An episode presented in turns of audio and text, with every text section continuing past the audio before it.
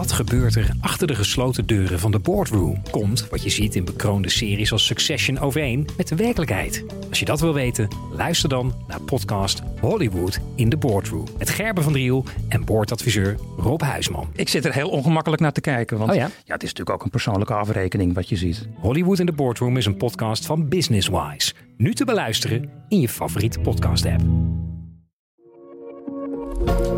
Goedemiddag. De Volkskrant praat je in 5 minuten bij met het nieuws van donderdag 26 augustus. Bij het vliegveld van Kabul heeft een dodelijke explosie plaatsgevonden. Dat meldt het Amerikaanse ministerie van Defensie. Volgens persbureau Reuters zou het om een zelfmoordaanslag gaan. Rond het vliegveld zijn duizenden mensen verzameld die hopen op een evacuatie naar vooral westerse landen. Er werd al langer voor een aanslag gevreesd. Voor Nederland is vandaag de laatste dag dat er mensen uit Kabul geëvacueerd kunnen worden. Ook de Nederlandse diplomaten en militairen zullen vandaag vertrekken. Enkele andere landen gaan nog door met evacueren tot en met vrijdag. De Amerikanen hebben de luchthaven tot 31 augustus in handen, maar willen de laatste paar dagen gebruiken om hun eigen personeel te evacueren. In totaal zijn er circa 95.000 mensen uit Afghanistan opgehaald, waarvan tot nu toe ongeveer 1850 naar Nederland. Voor hen zijn noodopvangen geopend. Er is hoop dat het vliegveld na de machtsovername door de Taliban weer als civiele luchthaven zal openen, waardoor achterblijvers met buitenlandse papieren mogelijk alsnog via een commerciële vlucht het land kunnen verlaten.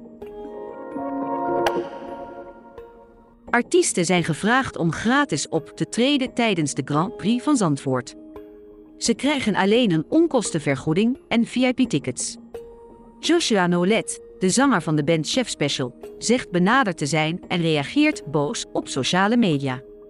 In de cultuursector is veel onvrede over het huidige coronabeleid, omdat er in voetbalstadions en bij de Grand Prix duizenden mensen bijeen mogen komen terwijl festivals niet door mogen gaan. Het feit dat er bij de Grand Prix een camping is, voedde de woede. Critici vinden de autorace zo erg veel op een verkapt festival lijken. Japan wil een tunnel bouwen om enorme hoeveelheden radioactief koelwater in zee te lozen. Via een pijpleiding moet dat afvalwater op een kilometer van de kust in de stille Zuidzee terechtkomen. Japan zit met meer dan een miljoen ton radioactief water dat afkomstig is uit de bij een aardbeving en tsunami beschadigde kernreactor van Fukushima. Het water wordt nu in duizend enorme tanks opgevangen, maar die zitten eind volgend jaar vol. Het is de bedoeling dat het koelwater wordt aangelengd met zeewater. Volgens Japan zorgt die verdunning voor veilige stralingswaarden. Omwonenden en buurlanden zijn woedend over het plan, maar Japan hoopt dat lozing verder van de kust bezwaren wegneemt. Nederlanders zijn niet van plan hun coronaspaargeld massaal uit te geven. Dat blijkt uit een steekproef van de Nederlandse bank. Mede door het annuleren van vele uitjes door de coronamaatregelen is er naar schatting 46 miljard euro opgehoopt op de Nederlandse spaarrekeningen. Het gemiddelde huishouden zou de helft daarvan op de spaarrekening willen laten staan.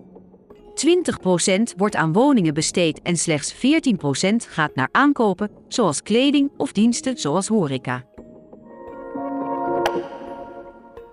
Shell wil elektrische autorijders aan zich binden door zelf groene stroom te leveren aan huishoudens. Contractanten met een elektrische auto kunnen dan korting krijgen op een laadpaal voor thuis en op snellaadbeurten bij Shell-stations. Shell wil voor het eind van het jaar de eerste huishoudens verwelkomen. De oliemaatschappij belooft klanten dat alle groene stroom in Nederland opgewekt wordt. Op termijn moet de stroom volledig uit eigen wind- en zonneparken komen. Dit was het nieuws in 5 minuten van de Volkskrant. Abonneer je op deze update in je favoriete podcast-app. We zijn nog volop aan het experimenteren met dit format en horen graag wat je ervan vindt. Opmerkingen en reacties zijn welkom op innovatieapenstaartjevolkskrant.nl. Tot morgen.